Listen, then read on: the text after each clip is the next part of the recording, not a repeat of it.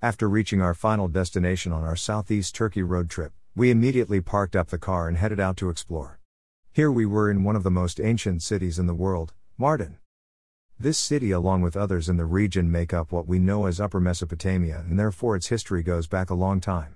We came to the city to explore its famous old city to get a feel of what this part of Turkey was all about.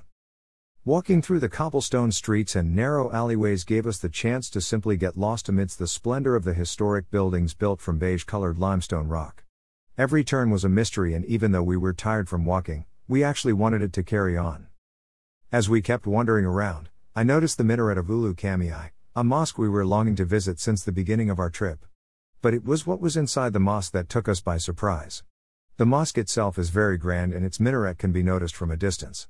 However, even then, we still couldn't find our way, and a young boy with a dusty face lead us all the way to the entrance of the mosque. As you step inside, you are welcomed by the mosque's large courtyard, which is a stark difference to the narrow streets you've just left behind you.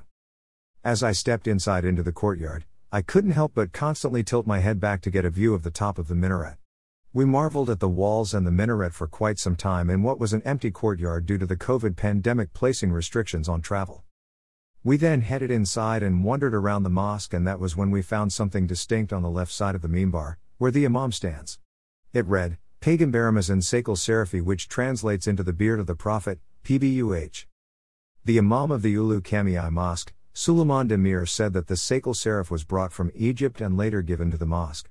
According to the Imam, the beard hair of the Prophet PBUH was brought from Egypt during the reign of Sultan Abdulhamid and given to a family here who then dedicated it to the mosque. Just like the locals who regularly visit and glance at the hair, which is truly blessed, we also experienced a feeling that cannot be put into words.